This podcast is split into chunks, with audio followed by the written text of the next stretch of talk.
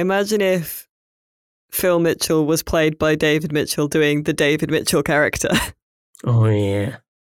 I would definitely tune into EastEnders for that. Excuse me, I'm going to have to ask you to leave. Grant, you've just got to pay council tax on the garage.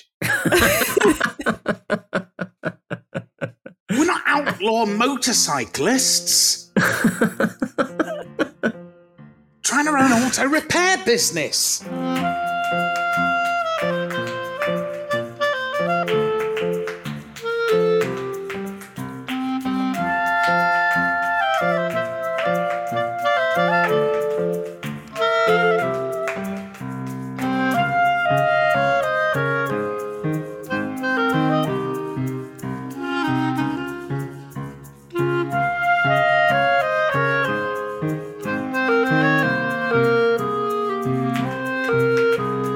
Welcome, listener, to this episode 157 of the Electronic Wireless Show podcast, the best animal companions in games special.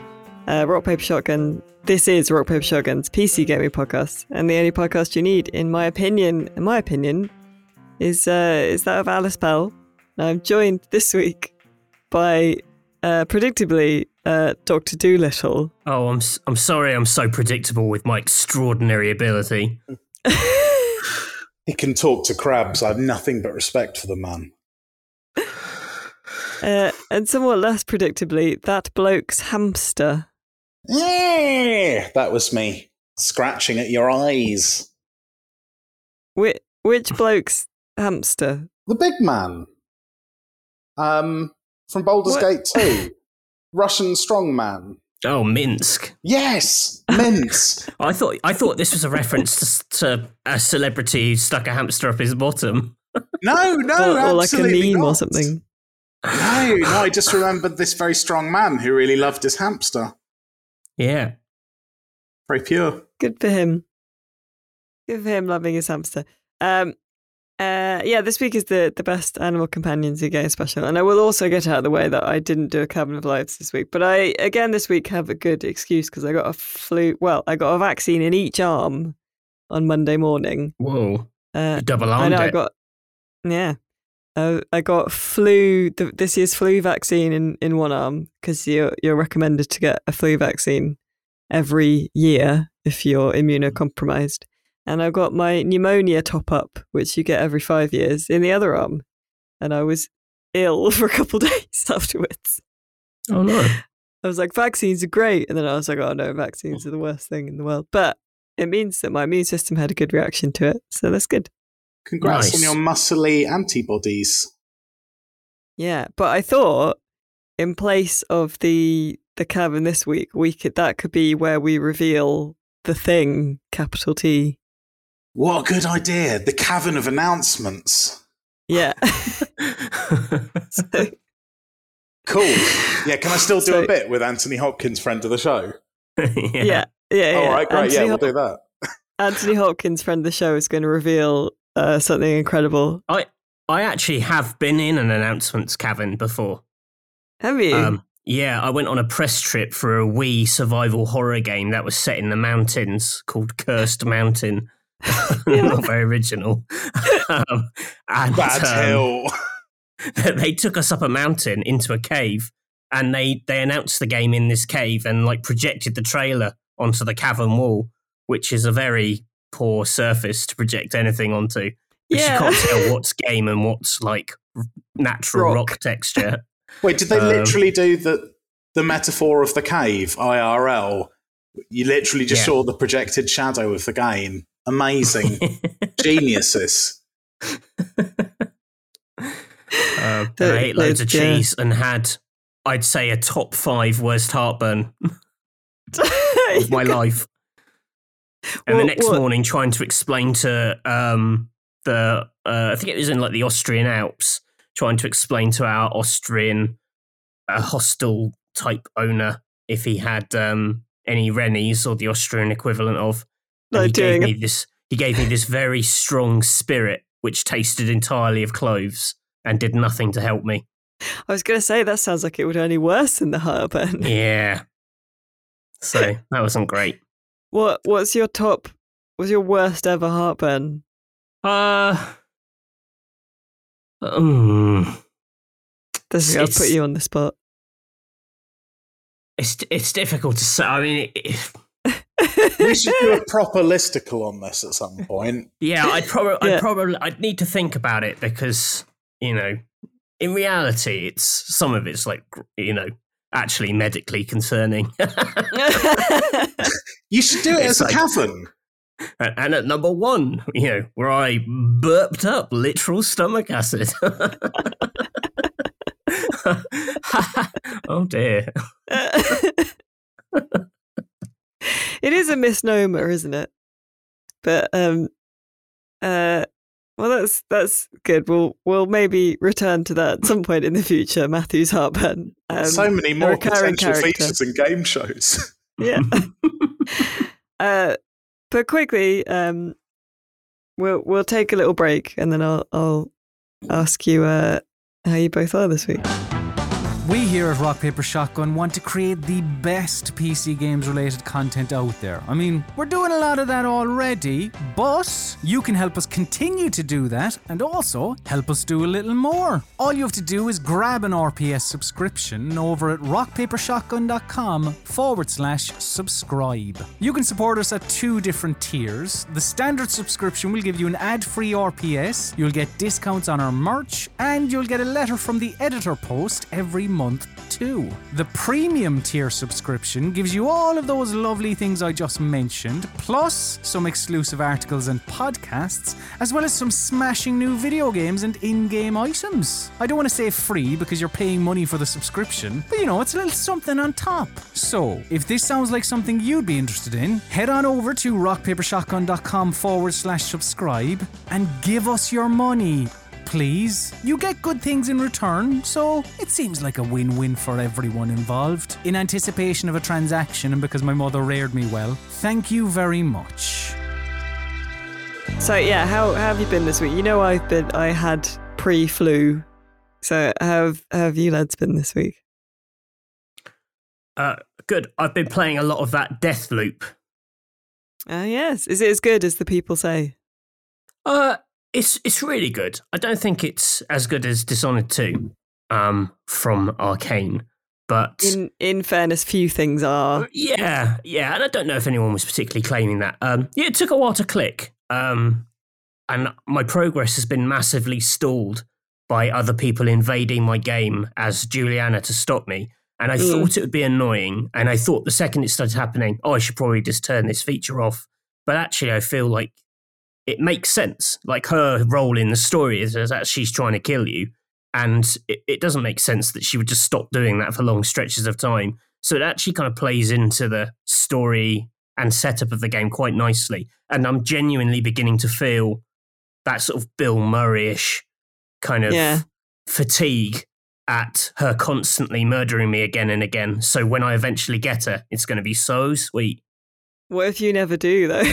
Well, I will get her eventually because I'm gradually, like, you know, leveling up. I've got this beast of a machine gun, which I don't use on anyone, and it's saved just for her. So, like, I play everything I've got is about playing sort of a bit more stealthily, apart from this noisy machine gun, which I'm like, come on then, I dare you to come and get me with this with this thing. I'm really looking forward to emptying it into, which is quite a sinister kind of mindset to be in. Yeah, it's quite sweet. I can't wait to murder this woman. So that's good. Okay, that's good. And how are you, that bloke's hamster? Yeah, I've just been lunging at people's eyes on the command of a barbarian. But role playing aside, the fish tank project, well, phase 3 of the project, or phase 4. This phase is well underway. Anyway, the centerpiece of it all is a tank that a friend picked up for me off a private seller, and it used to be built into their wall, so it's really narrow front to back, but it's really tall and wide. So I've been gluing together loads of bits of, like, mangrove root and bogwood to make a sort of a a wall of wood fragments. Interesting. So today I'm going to submerge that and tie loads and loads of ferns to it because I want ferns to grow over it all. So the back of this tank has got like a sort of knobbly green carpet. Hmm. I think it's going to be cool. Yeah, so that's been my week. I've also got I've got a dentist update for you. Ooh, okay, yeah. Oh my God, do you hear the excitement in my voice? When I say I've got a dentist update, the update is I desperately need to go to a dentist because right now in my hand, as of half an hour ago, I'm holding half of one of my teeth. Are you just trying to one-up me from a couple of weeks ago where I... What happened, Matthew? Was it a malware? I ate a... This is unbelievable that this is what got me. I ate a giant chocolate button. Straight from the fridge, was it? No, it was soft. My That's how absolutely ganked my tooth is. And it's... yeah, and I was eating it and I thought, oh, gross. This chocolate button has a bit of grit in it. And I'll continue eating it, though. The bit of grit was me. It was my own grit. So was this the bad tooth that has been, threatening to crack for ages? Well, I've got two slightly bad teeth. Annoyingly, this was the one which I had deemed the good tooth. So, yeah, clearly not. I have now got I haven't yet. I now have to make a date with the dentist and betrayed. It's terrible. I thought we could put this off for a while, and it feels like the farewell to fizzy drinks tour has finally come to an end. That was phenomenal. That was like the camera panned down to reveal you clutching an untreated bullet wound. Yeah, and I'm holding my webcams. I could show you this tooth. It's really unpleasant. So, yeah. Oh man, yeah, that was a reveal and a half, wasn't it? I should probably be going to the dentist instead of recording a podcast, but you wouldn't be a true professional. No, exactly. Such dedication to the fans. Well, let's whip through it so Matthew can get healed. Oh my God. Just very quickly, I had to have a bunch of blood tests last week, and I can reveal that apparently I don't have hepatitis, which is nice. Yes. But yeah, I know. But the GP rang me. First of all, the actual GP rang me and said, so I don't know what these test results mean, so I've just written a letter to the hospital. Good. Just to get their input, and I was like, "Yeah, fair enough," because the hospital asked for some quite specific tests, I think. So it was like, "I don't know what this means," so just hold tight on that. I was like, "Cool." And then a bit later, the receptionist from the GP rang me and said, "So the doctor's had a look at these other test results. One of your markers was quite high, so he wants a nurse to ring you next week for a lifestyle chat," which I think means they're going to tell me I'm not allowed to have chocolate biscuits instead of a sandwich for lunch, which I already knew I shouldn't do. Sounds like someone's going to be going on the chocolate biscuits farewell tour. Yeah, exactly. My goodness. Oh, I know. If you added up all the blood they've taken out of you over the years, by the way. Yeah. Like, and they were giving it all to a warlock who was then putting it in a freezer and crafting it all into a giant blood golem. Like, how much damage do you think it would be able to do to the city of Brighton before it was annihilated by the army? I don't think it's that big yet. I think it's probably an adult human, but I have had some blood put back in by the NHS, so I don't know, is that being subtracted from the total? That's cool. No. That's how you min-max the golem.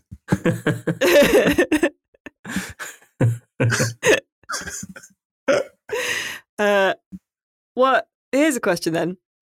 Would a golem count as an animal companion? Because it's not a vegetable or mineral, or is it? Oh, that was good.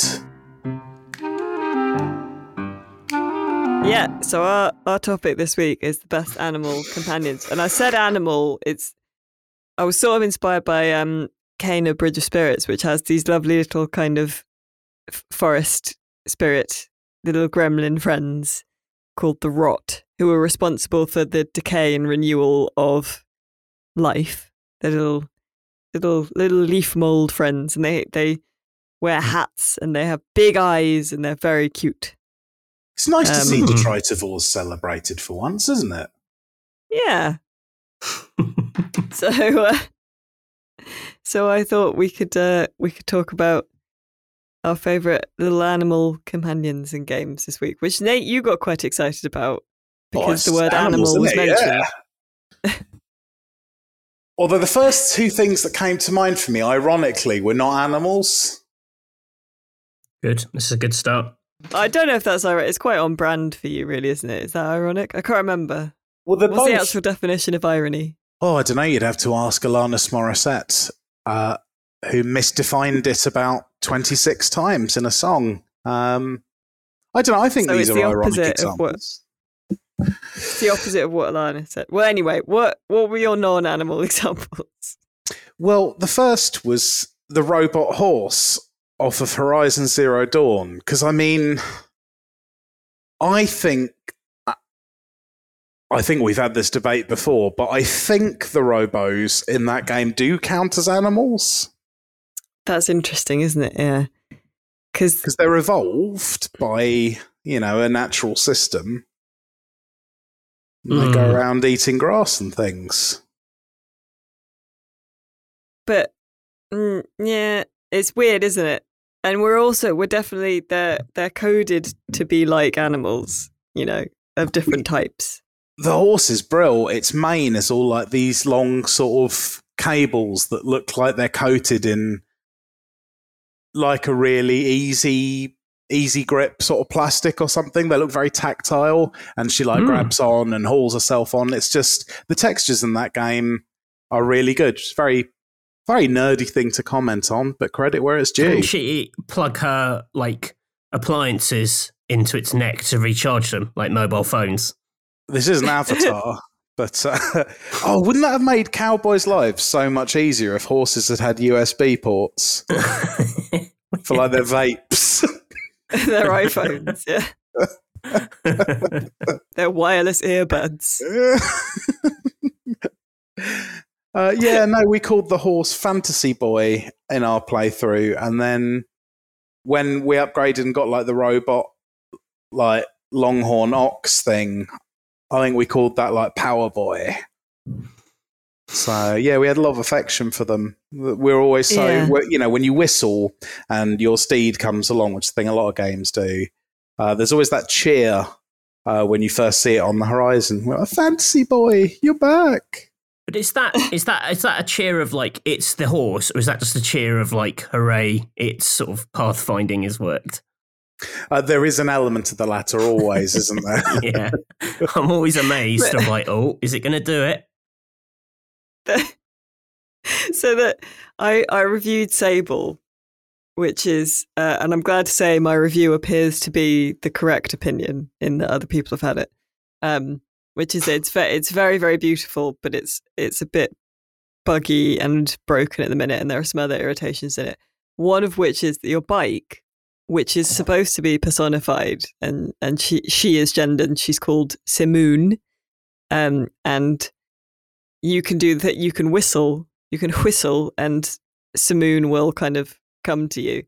But it doesn't do the thing that I think fantasy RPGs, and I think Horizon does it as well, where just your steed will appear from, it'll spawn it closer to you, and it'll ride up from a direction that you weren't looking in. Yeah, yeah. If it's too far away. It doesn't do that. Simoon will pathfind from wherever she is and drive to you in real time, which functionally means that Simoon will get stuck a lot and will often never turn up. So you have to decide whether you want to continue walking towards the thing you were aiming at, or if you want to Yeah, if you want to fast travel somewhere else. So that's a bit annoying. There's lots of very irate travellers in the desert who are like, "Fucking Simoon!" Yeah. There's a particular rage of like the commuter. It's a particular kind of anger, you know? It's kind of, oh God, this is so dark. Oh, the something growl. That like, it's always something that you're lucky exists in the first place. Like if you get to the tube and you just missed the train and you go, "Go in 3 minutes!" Yeah. Through clenched teeth. Because just a roar outright would somehow cost you your like businessman status. Yeah. The thing that always did it for me was I used to get the train into London Bridge Station every day for a period of a few years. And because there were always too many trains trying to use the platforms, you know, and I was always late for work, of course. So I'd be like sweating and staring at my watch. And then the train would just grind to an agonizing halt just outside the station where it would wait for anywhere between 1 and 40 minutes. And you never knew. And it was just, oh, right, how big a bollocking am I going to get today? Let's find out. The route I used to walk to work in London, because I used to walk everywhere like a maniac, and used to take me past this florist, and they obviously specialised in quite elaborate hearse decorations. So, like, at least I'd say a couple of times a month, I would see what was clearly a very elaborate flower display for obviously like a young person. You know, because it was like a giant football or something, you know, like really depressing, bum you out stuff. And you have to go in and write about Super Mario all day when you've just seen this clearly like just horrible sort of prop. So that was fun. Mario's best power-ups. Yeah.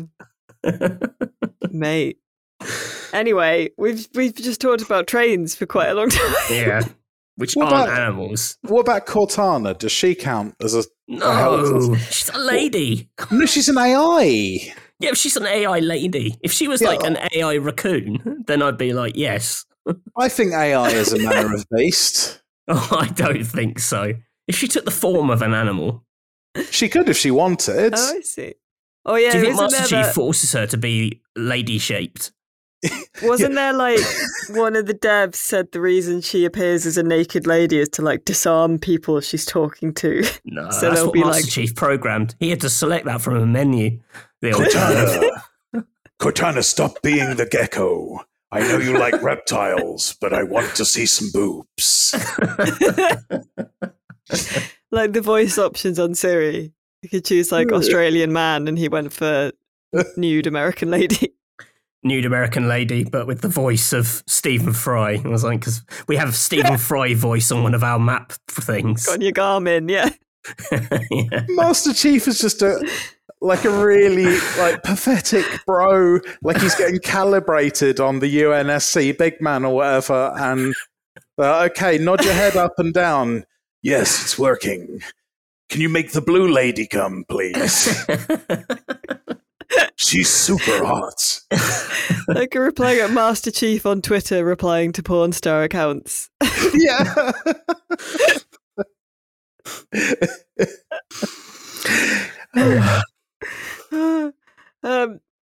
But what about actual animals? Do we have any of them?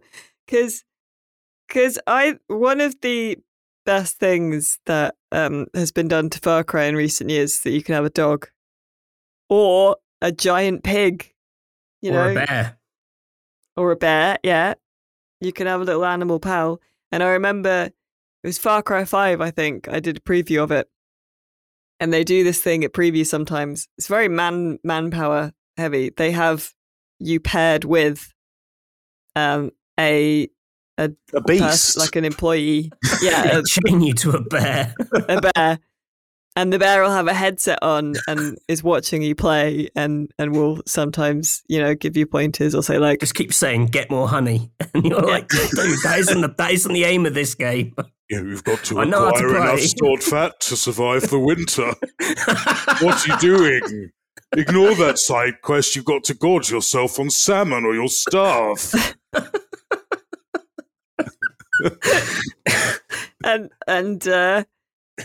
when I was playing, I didn't realize you were allowed a dog. And the dog, your animal companion, will follow you. You could get like a cougar, I think, like a mountain lion.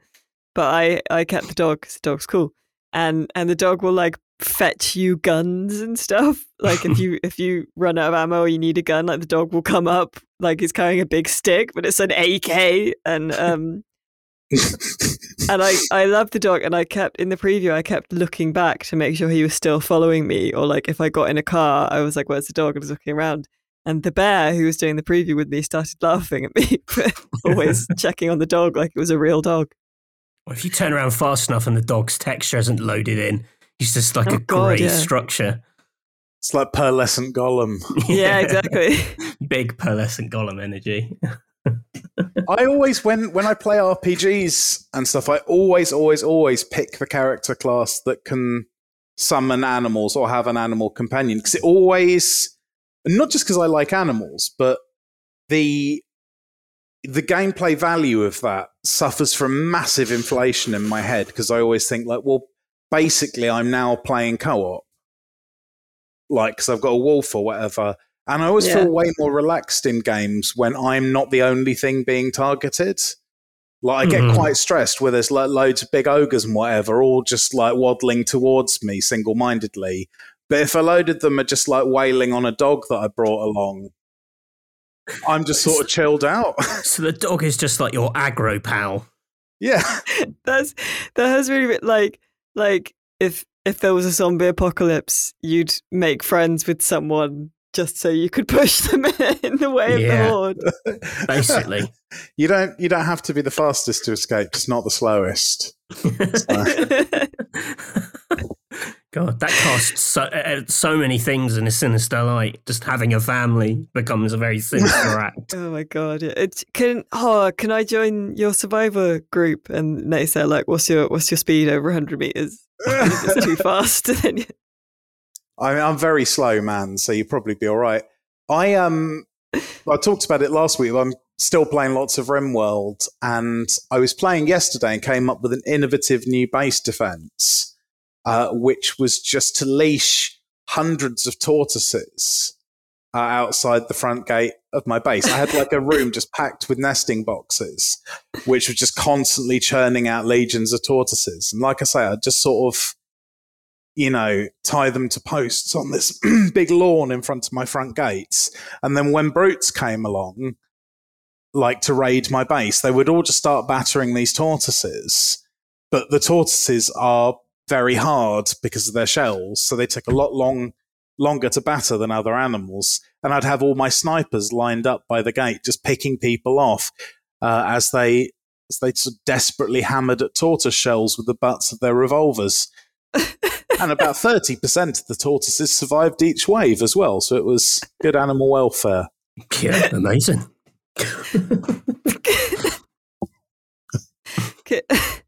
I mean, I could have used turrets, but... Yeah.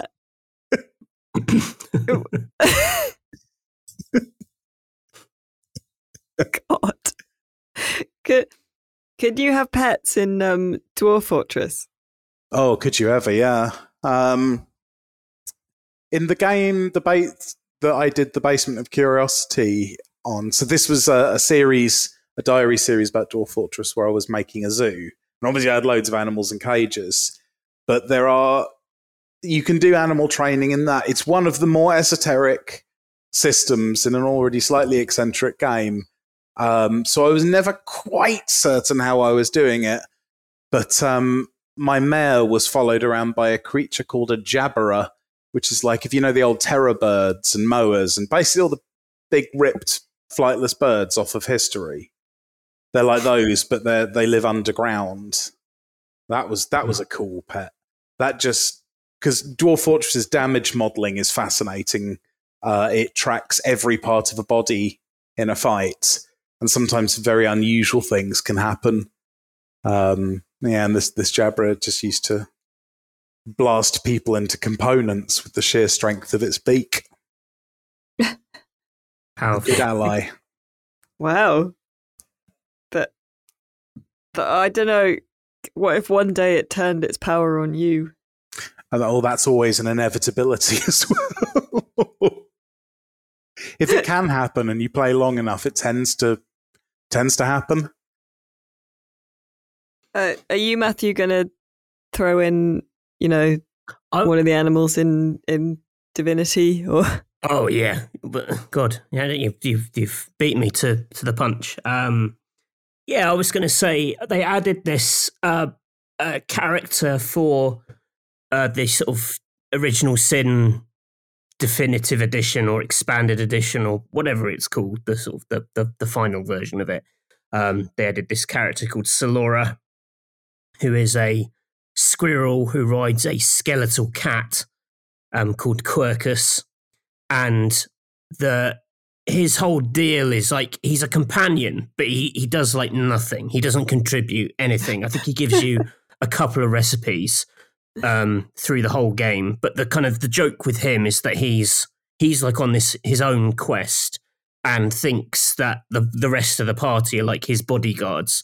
Like he has no perception of like the great threat that you're, you know, facing throughout the game. He thinks he's the star of his own game, and it's entirely expressed through a few kind of conversations you have with him after like key missions and things. But I like the idea that this is this weird guy following you everywhere who's completely kind of, you know, away in his own world. I think he's terrified of this sort of apocalyptic event called the falling of the great acorn or something, and he's sort of he's hunting for these rival squirrel knights who are going to kind of called the Order of the Dray, who are going to bring this about. And I just like that he has his entire own story, but has no impact on what you're doing, and what you're doing just doesn't seem to like register with him at all.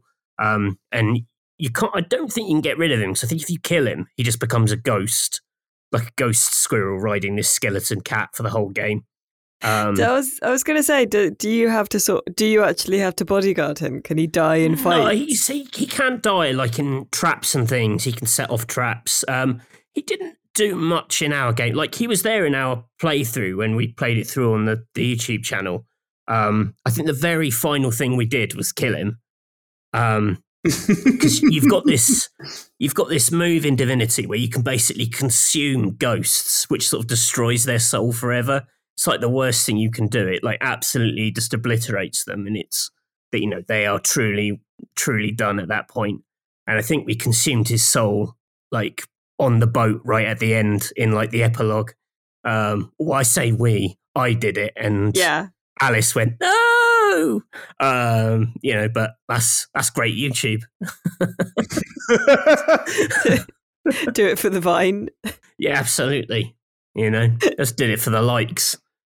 You should get on TikTok. That's why that video went viral with just over 1,000 views. well done. That's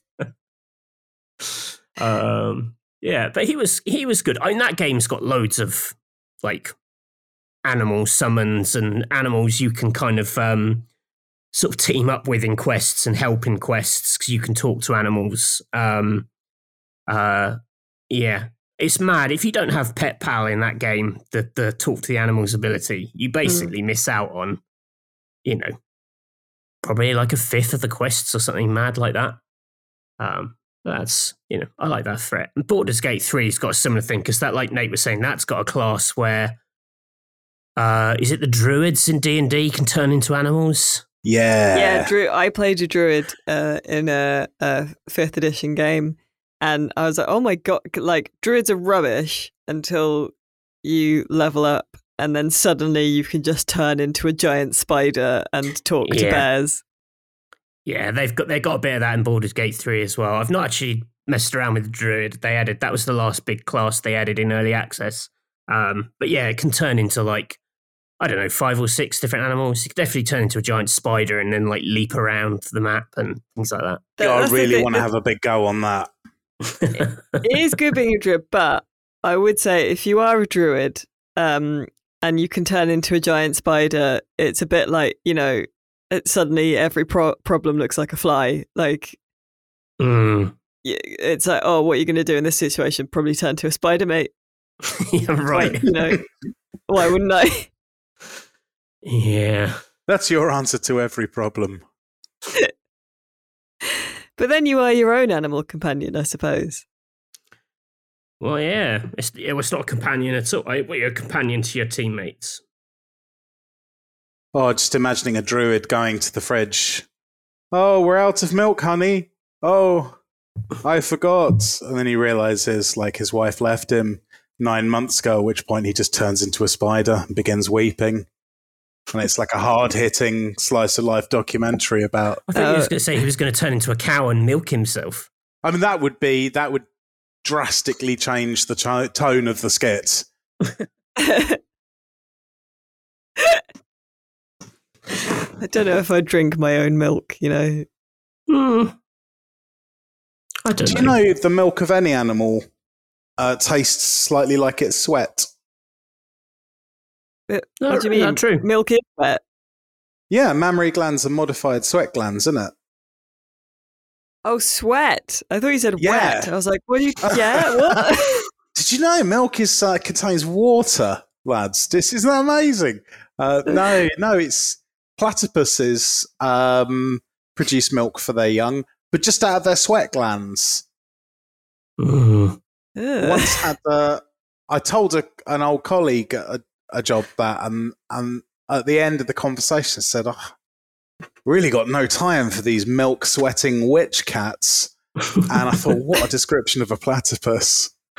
Well, do you know what? I bet if to get milk, you had to like wipe down a cow and then wring the cloth out into a bucket. Oh. Way fewer people would have dairy. Like a boxing trainer in a Rocky film. Yeah. I mean, it depends. Like, if it is, like, current milk, like, done away from me and hidden in a warehouse somewhere, I probably wouldn't mind. Like, I'm not saying... Like the concept of, like, we squeeze it from these others isn't particularly appealing either. It's not much better, is it? Yeah. You know, I don't have to look at it. If I had to look at that every time I wanted to eat a giant chocolate button and shatter my gob... then maybe I wouldn't. Maybe that's what the dentist should prescribe me. Just like a video of that I have to watch whenever I feel the urge to gobble on some chockies. It'd just become like Pavlovian, and you just couldn't see images of animal cruelty without becoming incredibly hungry. I mean, that's already kind of true. Nom, nom, nom, nom. Are there any other animal companions that people would like to bring forward? I mean similar to Horizon Zero Dawn, but the horse in The Witcher, Roach, is kind of a classic horse. I think the deal with Roach, and we've definitely mentioned this on the podcast before, is that Roach isn't one animal. It's any horse he uses becomes Roach. Now, is it named after the freshwater fish or the end of a joint or like a cockroach? I always assumed cockroach because it's kind of grimy. I assumed cockroach as well, yeah. It's confusing because one of his best mates is called Roche or R-O-C-H-E. Roach. Awkward. Yeah. Because you don't want to whistle and get the wrong one. It's like if I had a horse called Mothew or Alice. Oh, it would be very confusing. But yeah, he's good. He's good. Like they famously had him spawn. You know, the meme with him is he used to spawn in weird places, and that's why Roach's card in Gwent, the standalone game, is a picture of him standing on top of a barn. Yeah. Oh, that's good. I didn't know that. Good. That's good. Good work. Yeah, good old Roach. You had in Shadow Tactics, there was this like old sniper geezer who had like a pet raccoon as his distraction tool. He could sort of send his little coon out and it would kind of like yip and bark and roll around. and people would look at it and then you could stab them in the back, which, I don't know, that's quite a nice, like, last thing to see on this earth, I think. Like a funny little raccoon doing a dance. Sass, for all of the Guardians of the Galaxy's enemies thought. Well, that's the thing, you'd end on like a, oh, that's nice. Like some of them, they throw like a rock. If the last thing you saw was just a rock that you looked at, that would be that. That's not a very exciting final memory. Like when your life flashes in front of your eyes, at the end of it, do you want it to end with a dancing raccoon or a pebble or a like a cask of ale that someone else can place? I'd want to end it with the rock. Yeah. Well, that's DLC. He's someone else's distraction. He'd be so reasonable. He comes in with his mic and just starts mouthing off, and everyone looks at him, and that's when you off them. Watch out! My boss is about to twist your head off. You turn around, but your head just keeps turning.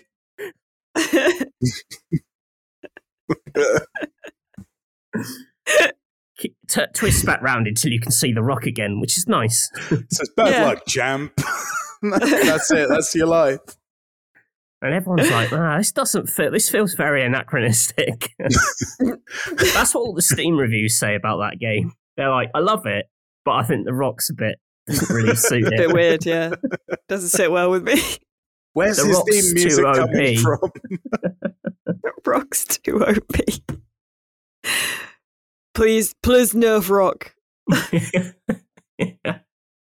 Yeah. Well, Nate, have you got anything else? No. I'm thinking about unexpected things appearing in games now.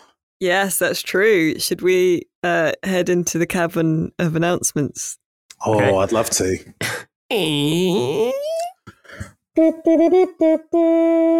The cavern of announcements. Oh, I like that. That was good. That was a bit railway announcer. Yeah. Now stopping at the cavern of announcements. Hello. Hello, Gosh. Anthony Hopkins. Hello there. It's me, friend of the show, Sir Anthony Hopkins, and I hope you're ready for a few of my terrible frights. You're sounding a bit more English today, Anthony Hopkins.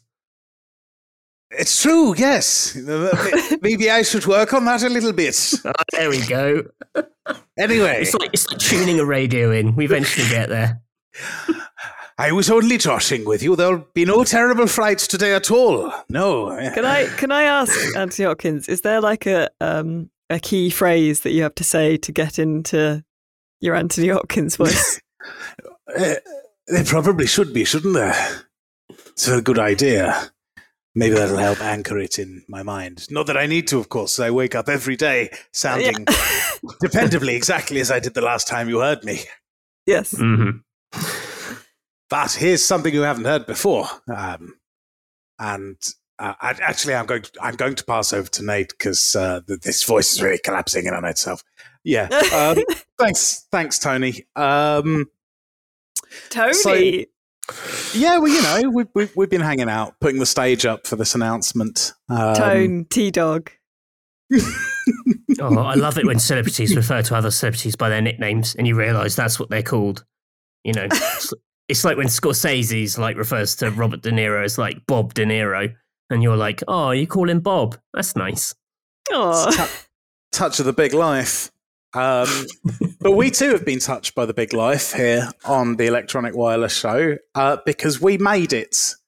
A couple of eagle-eyed sharpshooters on our Discord did actually spot this independently, but I begged them to retract the knowledge because we've been excited. Someone else I noticed commented on the podcast from last week's post about the podcast, so well done to that person as well. And it was Tim Lewinson, who is the senior producer on Apex Legends, messaged me the other day suggesting that I keep my eyes open, because a podcast reference was coming to Apex Legends. And that was a mind buster. So in Season 10, there is a skin called the Alabaster Titan. for Lifeline. Ah. Hooray! Tim, you have made our year.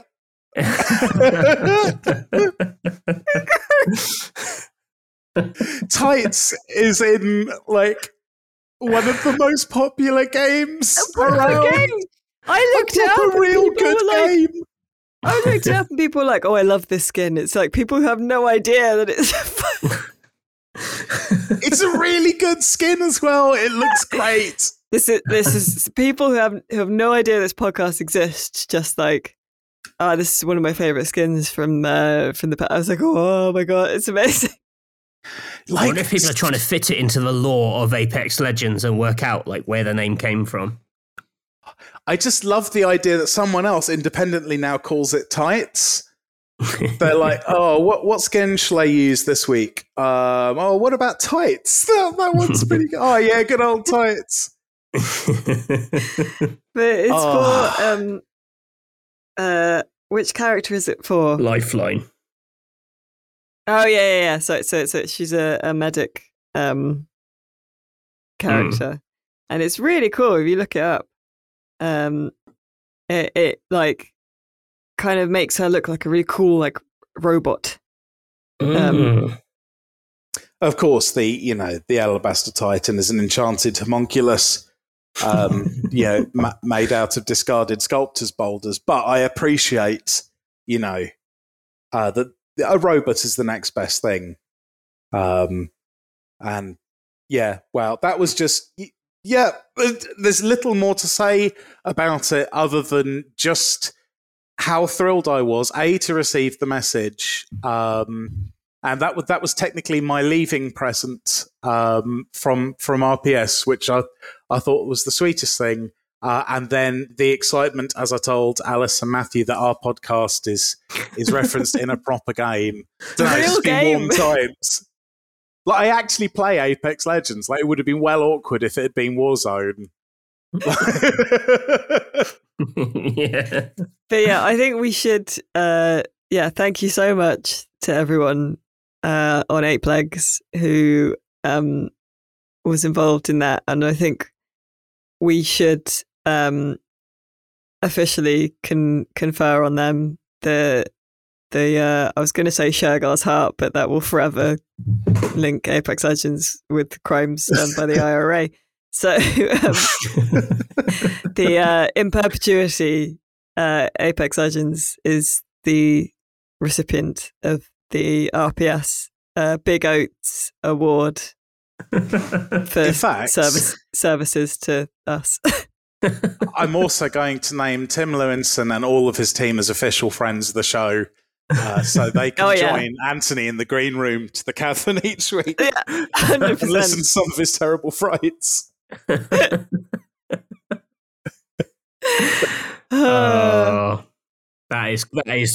has got just amazing Big Oats energy. It's so good. Very large oats. Apex Legends can put a Big Oats sticker award on its Steam page. I just love the idea of being in a position where you can just take things you like from other places and put them in the thing you make. That must be great. Oh yeah, I do that with minor character names a lot actually. So anyone who like hangs out with me enough to know like the bits of meaningless BS I spew instead of normal words, they can't take anything I write seriously because all the characters are just called like nonsense phrases that I'll say instead of napkins or whatever. Yeah. But anyway, that was genuinely one of, I think, I wasn't with Matthew, but I don't think I've ever seen him sound happier in text form. I thought it was just a coincidence when you first posted it. I thought, oh, this is just a laugh. But yeah, absolutely amazing. Yeah, incredible scene. So thank you so much again. And congratulations, Nate. It's the best present I'll ever get in relation to a job. That good stuff.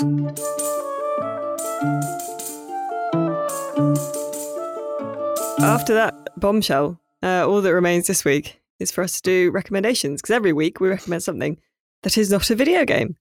So, Matthew, what have you got to recommend this week? I'm going to recommend a show called Squid Game on Netflix.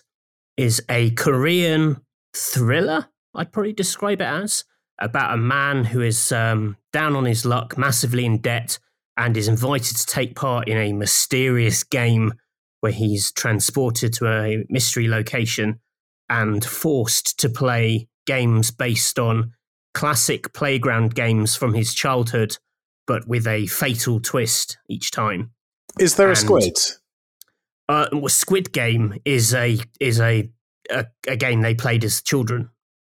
It's like a very, I don't know how you describe it. It's like a really, like mix between rugby and hopscotch. Oh, so I was just imagining two children desolately like walloping each other with a dead squid. No, it's more like they're sort of pushing each other and stuff. But all the games have been given a twist, so they do like it opens with like, "What's the time, Mr. Wolf?" But if Mr. Wolf sees you moving, you get shot in the head. Oh my god! Oh yeah, it's really violent. But it's basically loads of people playing these very stressful games. But the gunshot, most of the times, the gunshots are so loud. That's what makes people fail at games. So every game, like once people start falling, it gets really chaotic and messy. It's great. I really enjoyed it. We wolfed it down in a couple of days. I think it's like 9 episodes. Kind of concludes, wraps itself up. If you like things like, I guess, like Battle Royale and things like that, it's kind of got that sort of energy. Oh, I'm definitely going to give that a go. Yeah. Sounds good, yeah. Yeah, it's good. It's got some real scumbags, and you really hope they'll lose, and there's lots of good twists along the way. It's fun. I am going to recommend, because today is Bi-Visibility Day. After this week, which I think it's been Bi-Visibility Week. So in that spirit, I am recommending the Italian Eurovision winning rock band Måneskin, I think it's how you say it, who are very good, like genuinely a very good band. And I don't know if they're bisexual, but if you look under the comments on any of their videos, their music videos, a lot of people make jokes about that. So that's what I'm going to recommend. Some really good tracks. And I'm going to recommend good outfits. They do look really sick, actually. I saw your tweet earlier and I thought they look cool. I'm going to recommend a piece of electronics. For my daughter's birthday, she just turned 3, and we got her a VTech Kidizoom, which is a indestructible, very simple digital camera. And she has been taking some fascinating photographs, really, really weird photographs. I mean, the camera itself is good. It's, it can be made silent. It cannot be destroyed, and it does what she wants it to do.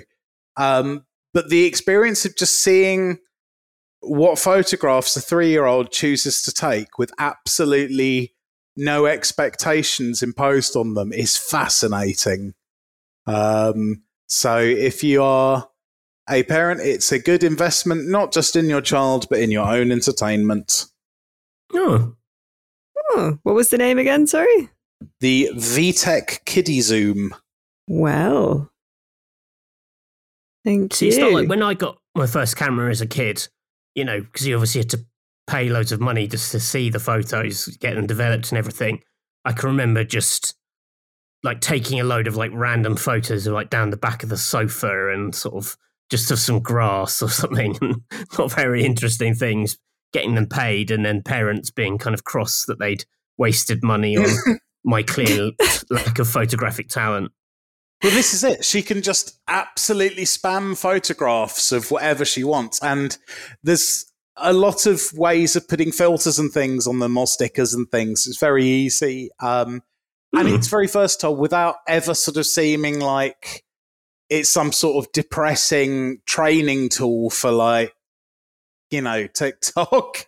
It's just nice. And you know, she'll take photos, completely unremarkable stuff, but then decorate them in really bizarre ways, and they become quite pretty. Like it's lovely. It's actually genuinely very creative, I think. Oh, it's nice.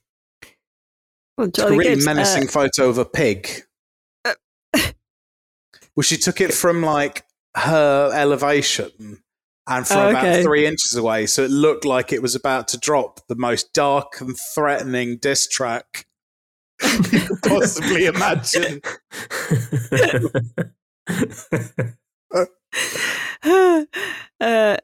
Fabulous. So thank you for those recommendations, lads, and thank you, listener, for joining us on this episode 157 of the Electronic Wireless Show podcast, the best animal companions in games special.